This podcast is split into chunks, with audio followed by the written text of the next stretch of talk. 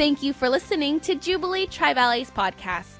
Today's podcast is part five of our sermon series entitled Instigating a Miracle. Please enjoy. Well, if you're a first time guest or if you haven't been with us for the last few weeks, we are in a series called Instigating a Miracle. Let me catch you all up to speed here. What we, what we realized was is that everybody in life at some point needs a miracle. Can I get an amen out there? You just, you're just going to need something, but you're going to need the God to hook you up, rescue you, pull you out, and just do something amazing for you.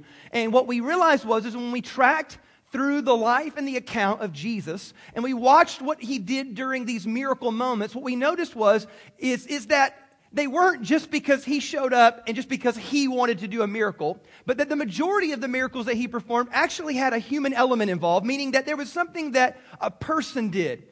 Normal, ordinary person. And what they did was, it was like trying to take, you know, uh, you know, two sticks together and just kind of rub them together to get something going. And what they were able to do through some different principles, they were able to somehow steal a miracle, uh, talk Jesus into a miracle, wow him into a miracle, some of them, and they all did something. And what we found was is there was a, a theme to this, that there was even a pattern to this throughout the Old Testament to the New Testament, that there's certain things that capture the attention of God, that there's certain things that, that rather move the Spirit of God in your direction. And I wanted to show you what I found in the scripture, which was this. There's some principles to instigating and provoking a miracle. And I thought, man, if this is something that, that we all need at some point in life, it's huge for me to try to unfold and unravel this thing for you. So today, if you're joining us, we are in part, I think, five of a six part series. We'll finish next week. Uh, instigating a miracle. And if you're here today and you say, man, I don't know that I believe in miracles, I'm not sure about this whole thing, let me give you this one bit of hang with me here. Because here's the deal Let's say you don't really believe in miracles, you're not whole, sure, sure about the whole thing, because I'm going to talk to you today uh, about a really a strange miracle, something that is super far fetched. And here's the deal that I would encourage you with. Number one is this, is if you don't believe in miracles, I would say just try, just go for it, just dare to believe, and here's why. Let's say you believe and nothing happens. You know where you're at? Right where you already are. You've, you've lost nothing, have you? And if nothing more, what I would say is, is that if you'll live by these principles, if nothing more, your life will be more blessed because of it. So before we open up the scriptures today, bow your heads with me one more time and let's pray. Lord Jesus, speak to us today. God, help, heal, elevate. God, do what it is that you do best. God, we pray that you would be yourself in this place, that you would be strong and be mighty in this place, God, that you would show up in amazing ways, God. That is our prayer in Jesus' name. Somebody say, Amen. Amen. So if you have your Bible, go with me to Matthew chapter 14. Now, here's the deal. When we think about miracles, at least me, what I normally think about is somebody that's desperate, somebody that's in need, somebody that's sick, somebody that absolutely is desperate for something great to happen. But here's the deal. There's some scriptures and, and, and some stories in the Bible where they didn't necessarily need a miracle. It wasn't like anybody was overly desperate. This, these are just things that were crazy, over the top, cool things that happen. I'll give you an example. There's one time, and it's in John chapter 2, where Jesus shows up to a wedding. When he goes to the wedding, he realizes, and everybody figures out, they're going to run out of wine real soon.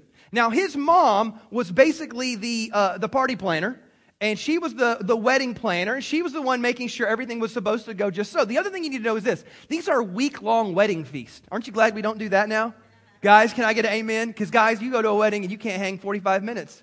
So, so thank God we don't have to go and hang for a whole week. So, but they would have these week long feasts of nothing but food and partying and a lot of wine you'd go through in a week, right? And so, sure enough, everybody realizes, wait, we're going to run out of wine. And Mary gets into a panic. She looks at Jesus and says, You need to do something about this. I know you got some miracle working powers that you have yet to unleash. And so, sure enough, Jesus' first miracle I find this fascinating. His first miracle is not healing someone, curing an illness, raising somebody from the dead. His first miracle is turning water into wine, and not just regular wine, not that stuff in the box, good wine. The master of the ceremony said, Wow, this is good stuff. Normally they wait until everybody's had a few glasses and they bring out the cheap stuff, but you, you, you saved the best for last. And Jesus' first miracle was not necessarily a miracle of desperation. I, I would say it was just something amazing. And some of us in, the, in our life, I, I'm just going to give you a thought. Some of you aren't desperate, and going to die if something doesn't come through for you. But there are some of you in here who have a calling of greatness on your life. And there's a miracle moment that needs to take place for you to get over the hump, to take that leap of faith, to take that step, to accomplish that dream that God has given you. And so today, what we'll look at is not necessarily miracles of desperation, but just kind of miracles of greatness. Matthew chapter 14 is one of those stories. Let's read along starting at verse number 22. So the Bible says, immediately Jesus made the disciples get into the boat and go ahead of him to the other side while he dismissed the crowd. And after he had dismissed them, he went up on a mountainside by himself to pray. And when evening came, he was there alone. But the boat was already a considerable distance from land, buffeted by the waves because the wind was against it. During the fourth watch of the night, Jesus went out to them, walking on the lake. And when the disciples saw him walking on the lake, they were terrified, saying, It's a ghost. They said, and they cried out in fear. But Jesus immediately says to them, Take what? Take courage. In the Hebrew language, he would, it says, It is I. It's actually the phrase, I am. He goes, No, no, no, take, because I don't know about you. Okay, imagine living in a more ancient culture. I mean, like, people really, really were able to, like, believe in legend and folklore much easier than we are today. And now just picture yourself. You're a fisherman and you've lived on boats your whole life, you're very, very familiar and comfortable with the Sea of Galilee and being on lakes and different things like that, and you see a, a, a dude walking on the water to you, what would you think that it was?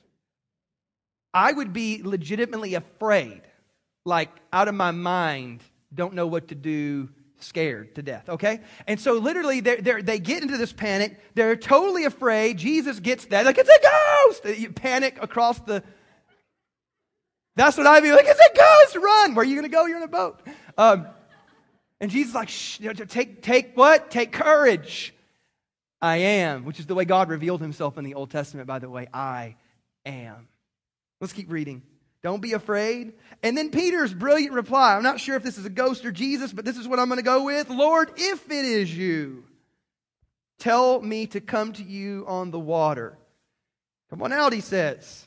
And then Peter, this is the crazy part. Got down out of the boat, walked on the water, and came towards Jesus. But when he saw the wind, he was afraid. And beginning to sink, he cried out, saying, Lord, save me. And immediately Jesus reached out his hand and caught him and said, Oh, ye of little faith, why did you doubt? My gosh, you were walking on water. Wasn't it awesome? You just got to just stay focused. One more minute. And when they climbed into the boat, the wind died down, and those who were with them in the boat worshiped Jesus, saying, Truly, you are the Son of God. Okay, you got to admit, that's kind of crazy. Eh, because as far as we know, nobody has ever walked on water before this. As far as we know, nobody has walked on water after this. And again, I told you earlier, if you have a tough time believing this, I don't even care. Just, uh, just listen to me and hang on with me because I think the principle behind it is going to hopefully elevate and propel your life into something great. But what you find is this, is you find this miracle was not a miracle of desperation, was it? I mean, did Peter need to walk on water? Was somebody going to die if he didn't walk on water? As a matter of fact, he probably was going to die if he tried walking on water. And Jesus, I think, institutes this principle, and he starts out even in their fear and says, Take courage. I am. And it sets the tone for wait a minute. If he truly is God, something great could happen right now. And he's walking on water, and Peter has the audacity to say, Hmm, if it's really you, can I come out to you? I feel like Peter's got to be like a, a super young man and just who i mean like i want now here's what you got to remember too. Like you got to picture. This is a boat. This is a, a boat uh, that, that fishermen would use. This is not like a little canoe.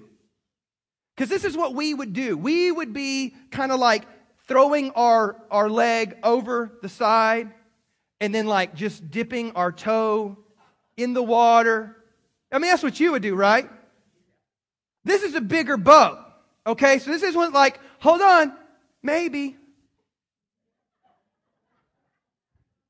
This is him full blown having to, like, okay, okay, okay, okay. Here's what I'm to do I got to jump over the edge of the boat and believe against everything I've ever known that for some reason I'm going to be able to walk on the top of liquid. The principle you see here in play is what I would refer to as the principle of courage. We've looked at the principle of authority, the principle of atmosphere, all these different things. Here's the principle of courage. If you don't get out of the boat, you never get to walk on water. I mean, isn't that pretty much true? There's 12 disciples. Only one of them got out of the boat. Only one of them had an incredible story to tell when they got back to land, when they got back to seeing their mom, or when they got to get on Facebook later that day. Only one of them had a great story to tell, and it was all based on this principle of courage. And many of you in life, here's what I know. If you will go back and look at the defining moments of your life, the moments that you're most proud of, the moments where you achieved success or something great happened, what I'll, I'll bet money on it this principle of courage was in play. If you go back and look at the defining moments of your life, you'll look at a moment where you stepped out of a boat.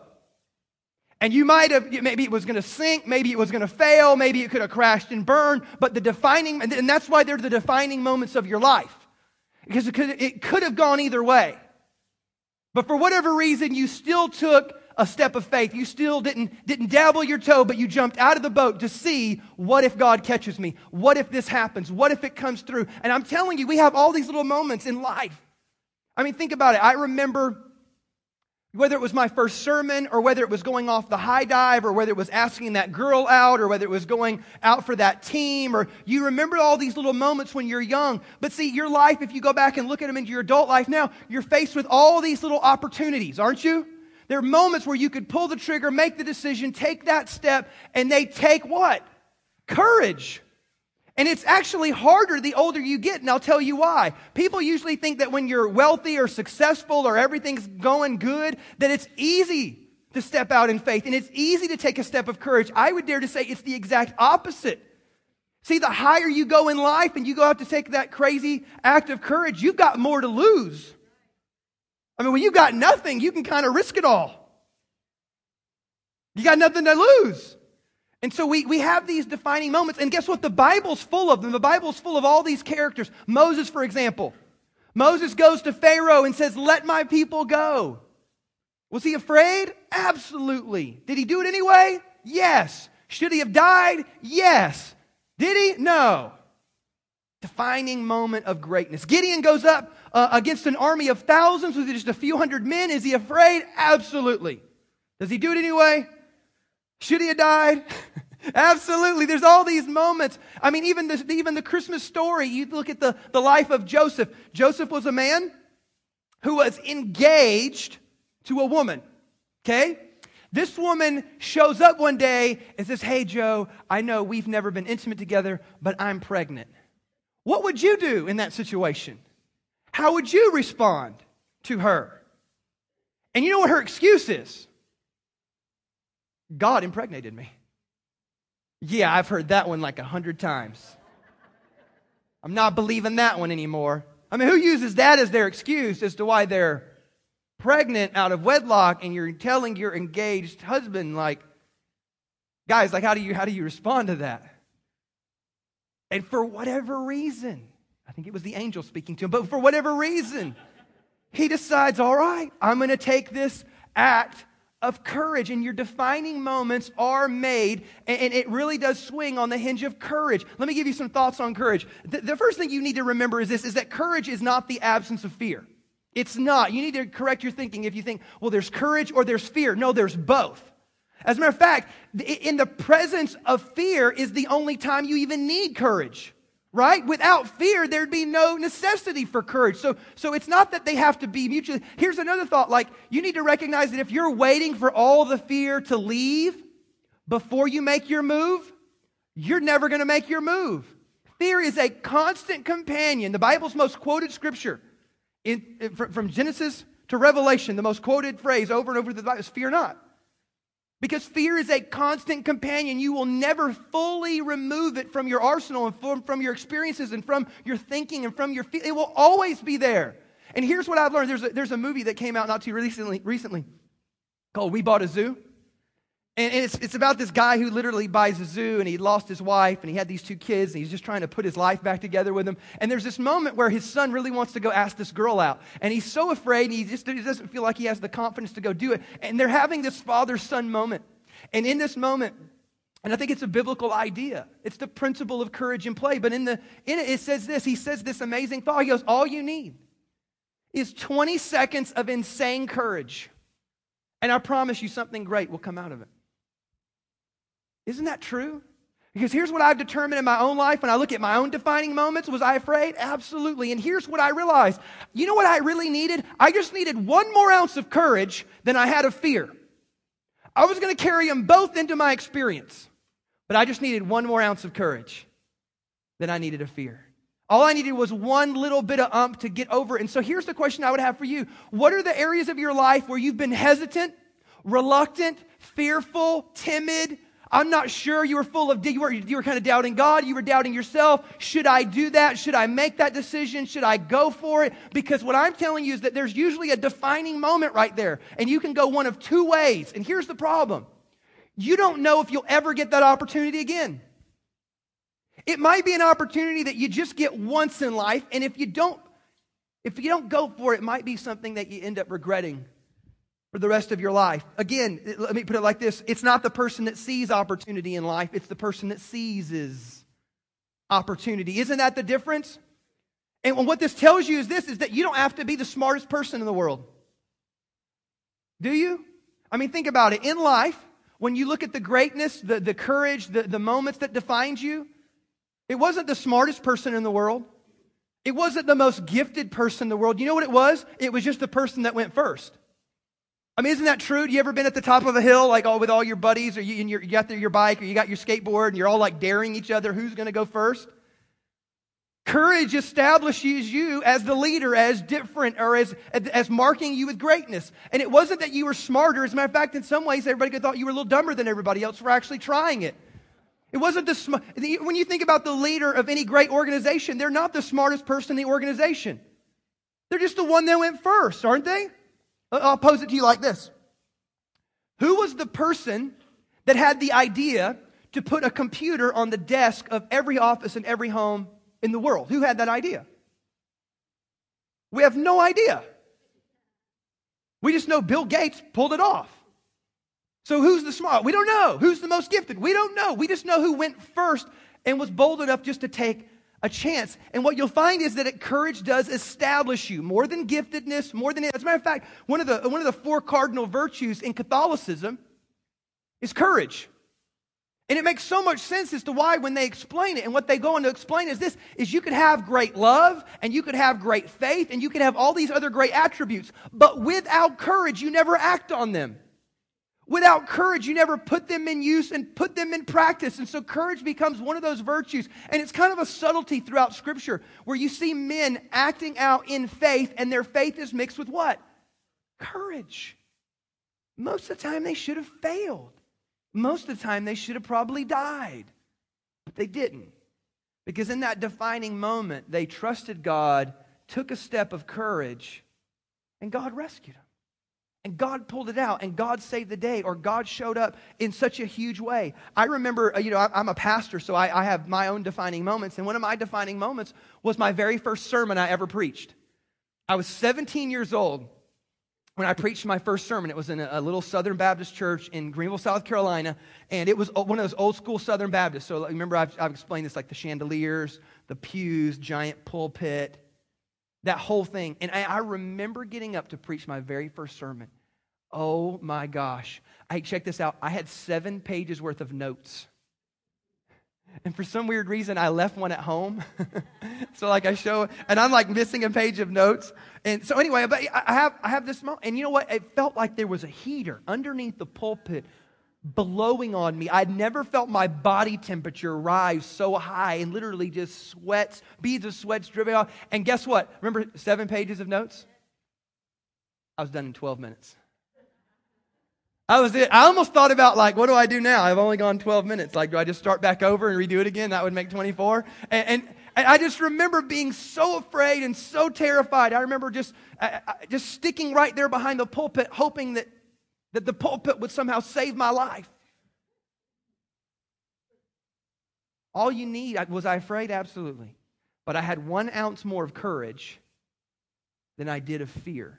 And what you'll find in life is that fear will always be with you, it will be a constant companion. And the goal is not necessarily to get rid of the fear.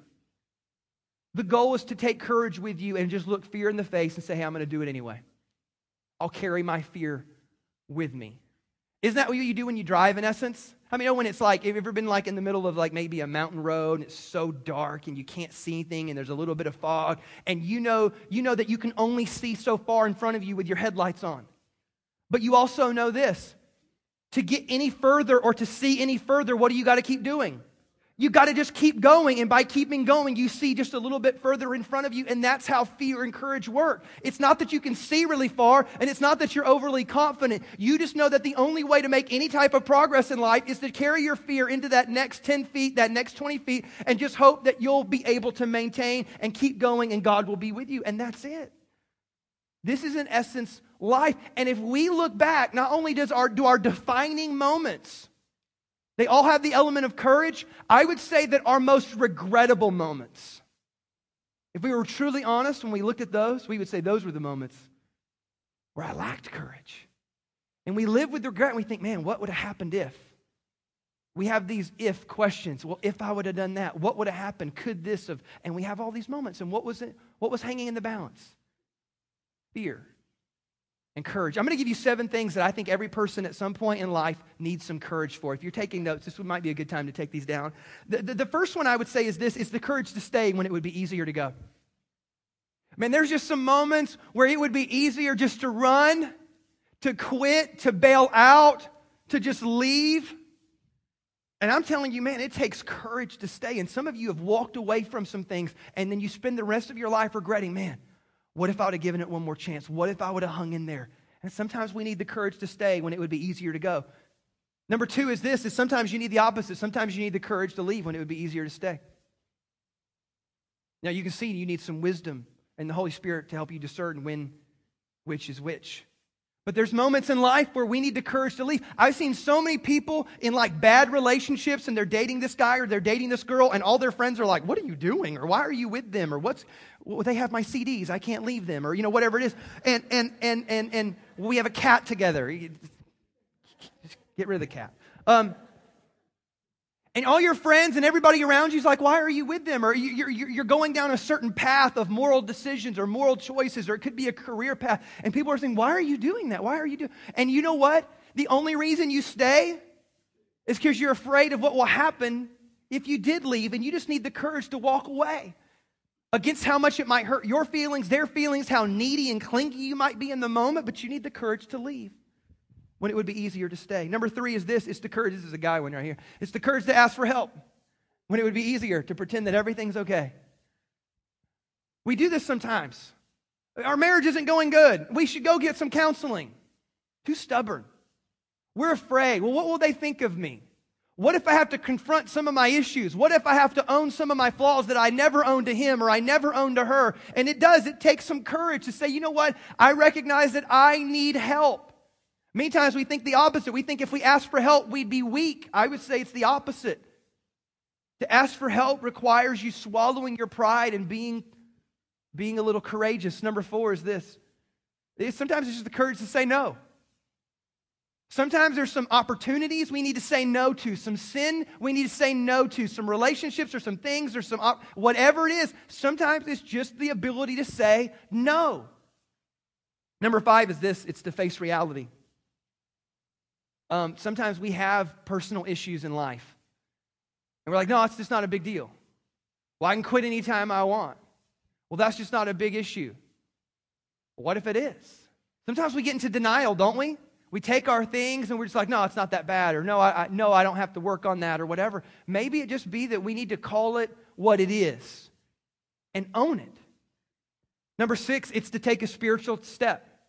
We have this all along our spiritual journey with Jesus, don't we? Like we're walking with God and we come to a moment where God wants to deal with that thing in our life. Or we have a moment where God challenges us. Maybe it's to start praying more. Maybe it's to, to start tithing. Or maybe it's to go on a fast. Or maybe it's to go on a mission trip or to do, it's some type of spiritual step that we need to take. And we're, we're you know, sometimes we're just bound up by fear. well, what if? And what if that doesn't work out? And what if that? And what if I don't have enough? And what if? And we have all these what if questions, and we're basically being held captive by fear. But I'm telling you, the defining moments of your life, they all come back and hinge on these opportunities where you could have gone for it with some courage. Or maybe you held back and stayed too reserved. And we called it reserve when it was just fear instead. And then lastly, this is a great one. Number seven is to admit you were wrong. Sometimes we have the hardest time just saying, hey, I'm sorry, I was wrong. Why is it that we have such a hard time with that? As a matter of fact, we should look in the mirror every day and just practice that. Just wake up in the morning, be like, I'm sorry, I was wrong. Guys, girls, both of you, there's some people in life that have hardest time in the world. Sometimes you need the courage to go apologize. Sometimes you need the courage to go say, hey, I was wrong. Will you please forgive me? And many times that would reconcile the relationship, that would bring two people back together, but we hold on to it. We're afraid. We're afraid of hurting our own pride. We're afraid of what they'll think. We have all these little moments. What if, what if, what if, what if? Here's, here's what I'm going to give you. Because here's, it's easy for me to get up and say, you need to be bold and you need to be courageous. And it's easy for you to walk out of here and say, yeah, I'm going to do that. But wait till like the moment hits you again, right? And you're like, that sermon has long wore off. If I could have had that moment like 10 minutes after service was done, I could have done that. But like that was like two days ago. That's long gone. Gone. I've lost the, the, the courage that I need. I'm going to tell you what works for me here, real quick. The first thing that I've found it's not enough to say you need to be courageous, right? That'd be easy for me to get up here and say. It, it, what I want you to do is have the tools and understanding and renew your mind so that when you get the moment, you just are prepared and you know. And, and this is the first thing I always think about is that courageous people, really, they are still afraid, but here's what they're afraid of. Courageous people are more afraid of missing an opportunity than afraid of failing. That's what I've seen about courageous people. Are they afraid? Yes. But they're also afraid of missing an opportunity way more than they are of failing. And people who have a fear of failure, I'm, of failure, I'm telling you, they always stay back. They always stay reserved. They always stay conservative. You cannot look at failure as that big of a deal in life. Can I just help you with that real quick? If I were to go through every character in the entire Bible, what I would be able to point out to you is three failures for every one success. We all fail in life. You need to embrace it. As a matter of fact, you need to get good at telling your failure stories. They're your best ones anyway. People usually don't like hearing your triumphant stories. Usually you just come off as rubbing it in their face. What they love to hear is how you failed. And isn't that what your greatest stories really are many times? Is like your failure stories? This is the way courageous people think. They think, I'm going to go for it. And if it doesn't work out, I'll have a story to tell in six months. I won't tell it right away because it's still a fresh wound. But I mean, six months, I'm going to tell that story. That's just the way that they look at. See, what you've got to recognize is that success and failure are not on opposite ends of the spectrum. They're on the same end of the spectrum. Opposites are, are, would be this success and to do nothing at all. Those are on opposite ends of the Because here's the deal to succeed or fail, you both have to do what?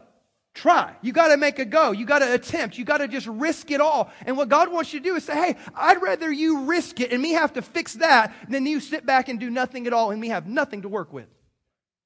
God wants you to try and He wants you to see. Because again, when you think about it, when you go back and look, what are your greatest regrets in life? They all hinge on a moment where we didn't act and we didn't go for it. I'll, I'll tell you my story. When I was a kid, um, our middle school had a middle school choir. And um, if you know me at all, you know I cannot sing at all. Like, none. I don't know what tone or pitch is, and I've been told that I don't have either one. So I can't sing. So I don't really know why or how. I think all my buddies were on the choir. It was kind of a cool thing to be on the choir in my school. It doesn't sound very cool right now, but I mean at the time it was cool to us. And, and so I was on the, on, the, on the school choir, and what we did every year was is we went to like Six Flags.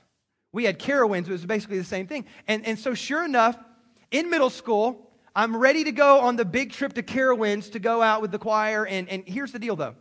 I'm only in like seventh grade. How old are you when you're in seventh grade? Does anybody know? Like 12? Okay, I'm still afraid. I'm afraid of the roller coasters. Can I get a witness out there? Was anybody like, is anybody still afraid of roller coasters? You still thank God, thank God. I love them now. I mean, I'm like a, I'm like a, a coaster junkie now. I could go on them over and over and over again. But back then, I was so terrified and so afraid of roller coasters. And so, but I was able to avoid them at that day and time. You know, I was able to just like bounce around from group to group, and whatever group was not going on a roller coaster, I'd be like, yeah, yeah, yeah, I'll go do that with you. And I just kept avoiding it. Nobody could really pick up, pick up on the fact that I was deathly afraid of roller coasters until. Okay, so there's this really, really cute girl named Margie Dutton.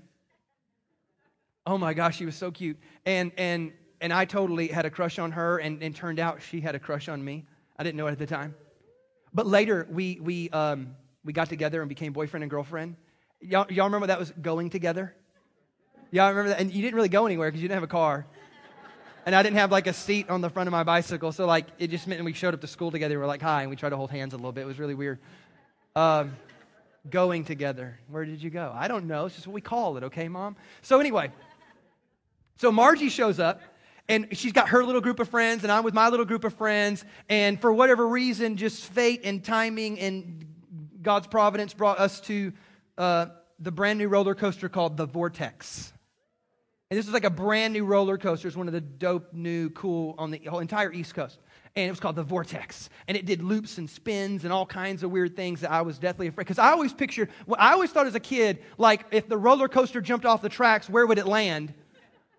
And that's how I pictured roller coasters. That's how afraid I was. But here's the deal, though. How many of you know, like, when Margie rolls up, you don't look like a punk? I mean, you can't come off weak or, you know, you know, you're not a pansy or a wussy or whatever word you would use in that situation. I just didn't want to be that guy. And so Margie rolls up and she's like, hey, guys, how you doing? You know, whatever, hair, fluffy, middle school. And she's like, hey, let's go in the vortex. And I'm like, yeah yeah, let's, let's, yeah, I'm down. And so, oh, do you remember like walking through the line? They'd go this way and this way and this way. It took you an hour to get through the line. It was one hour of total fear, is what that was. But bless God, I was not getting out of that line come hell or high water. I was not getting out of that line because my eye was on the prize. I was afraid, but I'll tell you this I was just a little bit more afraid of losing my opportunity with Margie than I was of that roller coaster. And I carried both of those fears with me through that one hour long ride and onto that vortex. And remember, you just pulled the, you pulled that down on you? And one of the most scary parts of the entire roller coaster is what? It's not the loops, because at that point, adrenaline's taken over. It's before adrenaline's taken over, and they just, you go real slow around the turn, and then you get that. And it's like your heart skips every time you're like, uh, I'm gonna and it's going up. Once you get down that first thing, it's just you scream bloody murder and you, can make it through it. What I'm trying to tell you is this is that life is many times like that. You've got to be a little bit more afraid of a missed opportunity. Because the, the, I'm telling you this the pain of regret is way worse than the pain of failure. The pain of failure, you get over that pretty quickly. The, the, the pain of regret, you will carry that for decades. Asking yourself the questions I wonder what if? What could have happened if?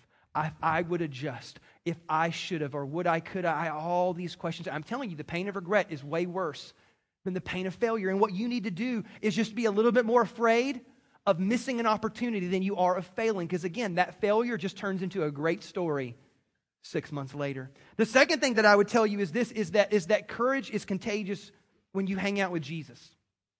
This is just what I've learned. Courage is contagious when you hang out with Jesus. The longer I have walked with Jesus, the easier it has been to overcome my fear. And, here's, I'll give you a scripture example. Acts chapter 4, verse number 13. The Bible says that Peter and John, after Jesus is, is buried, resurrected, commissioned them, they began to launch what we know now as the church and the gathering of God's people. And sure enough, there were some religious people that were not all about it. They hated these guys. They didn't like this whole movement that was going on. So they threw them in prison and they beat them and they brought them before council. And in the first moment when they bring Peter and John before council, this is what happens. The Bible says that when they, the council, saw the what? The courage of Peter and John and realized they were unschooled ordinary men. They were astonished and they took note that what? That these men had been with Jesus. Do you notice that, like, immediately everybody in the room knows these guys are not that smart? These guys are not that gifted. But man, they're bold and they are fearless and they don't even care. You know what? They've been with Jesus. And I feel like that so many times in life. So many times in my life, I feel like I'm pretty ordinary. I'm not that brilliant and I'm not that smart and I'm not that gifted. But you know what? Bless God, if I just hang out with Jesus enough, there becomes a fearlessness about me. And there becomes a security about me because here's what I know that even when I take a step and fail, that Jesus still loves me. And Jesus still picks me up and Jesus still puts the pieces back together. So even if I fail, what have I really lost? Because God is still for me. Last story, and I'll close. I remember um, being at Hume Lake, which is this big, huge Christian camp, and my son was just a, a little tyke, probably only you know three years old at the time, and uh, out on Hume Lake, you can go out to this one section where there's this big rock that all the, all the people will go out to and then jump off that rock into the water. It's just one of those special spots. And I remember taking my son out there. And again, he's just three. He's a little guy, and he's not too fond of heights at this, at this point in time. I love it now because he is fearless on roller coasters. I took him to Disneyland earlier this year, and he, he did, he did um, California Screaming like five times in a row without getting on. He loves it. So I'm so excited that he's not afraid like I was. Um, but at three, he was a little fearful, and I took him out to this rock, and he sees all these people jumping off. I'm like, hey, do you want to go jump off the rock? And how many know from a distance it doesn't look that big? Um, so I feel like I kind of tricked him a little bit. But when we got out there, how many know the closer you get, the rock gets bigger and bigger? And I, I put him up on top of this rock, and I remember saying, all right, Peyton, I'm going to be right down below. Just jump, and I'm going to catch you. And you know what he did? He froze. Just absolutely froze with fear. And there I am at the bottom, coaching him. I'm pepping him up. And finally, at one point, I looked at my wife. I'm like, just push him. Just push him. Because I don't want my son to miss this opportunity, right? Like, this is a fun event. This is a fun opportunity. And what do I know that he doesn't know? You're going to be fine. I'm going to catch you. Even if you go under, I'm going to pull you right back up. There is nothing to be afraid of. And this is what our Heavenly Father, I believe, does to us because He knows what you don't know. And He knows that even if it turns into a disaster, that's okay. I'm just going to pick you back up. And even if you, I'm going to catch you.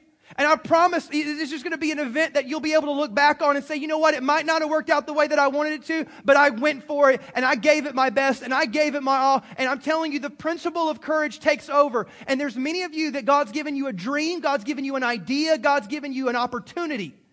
And at the bottom of that opportunity, he's sitting there saying, come on, you got it. Come on, I know you can do this. If you just jump, I, I know stuff you don't know. I'm way bigger than the rock. I'm bigger than you. I can catch you. I can tread water for eternity. I promise you, if you'll just jump, I'll catch you. And many of you, you're, you're hanging on the balance of that moment. A few of you, even right now, have got that opportunity. If not today, down the road, in the next year or two, you're probably going to be presented at a crossroads at this moment in time where you got to just go for it and trust that God will catch you. And what I'm telling you is this is that no matter what the outcome, God will put the. Know, don't get me wrong, there's, there's smart risk and there's dumb risk. There's calculated risk and then, like, okay, that's not very bright. Seek God, pray, get counsel, but when the moment presents itself and you know you should, I'm telling you, go for it. Because here's the principle of courage if you don't step out of the boat, you never get to walk on water if you don't take a step of faith, if you don't risk something, you never get to see. And what you'll miss is that defining miracle moment that I believe God wants you to have. You go back and look at your life, your greatest moments are moments where you took a step of courage. And some of your worst moments are where you recognize that you missed an opportunity to take a step and you've lived with regret ever since. You know what I'd love for you to do? I'd love you for, for you to drop it and forget about all the regrets and make a decision today to say, God, every time I'm given an opportunity, God, I just want one more ounce of courage than I have of fear. I'm not ever going to be fearless in life, but just one more ounce of courage. And God, I want to trust you with my life. Let's pray this morning.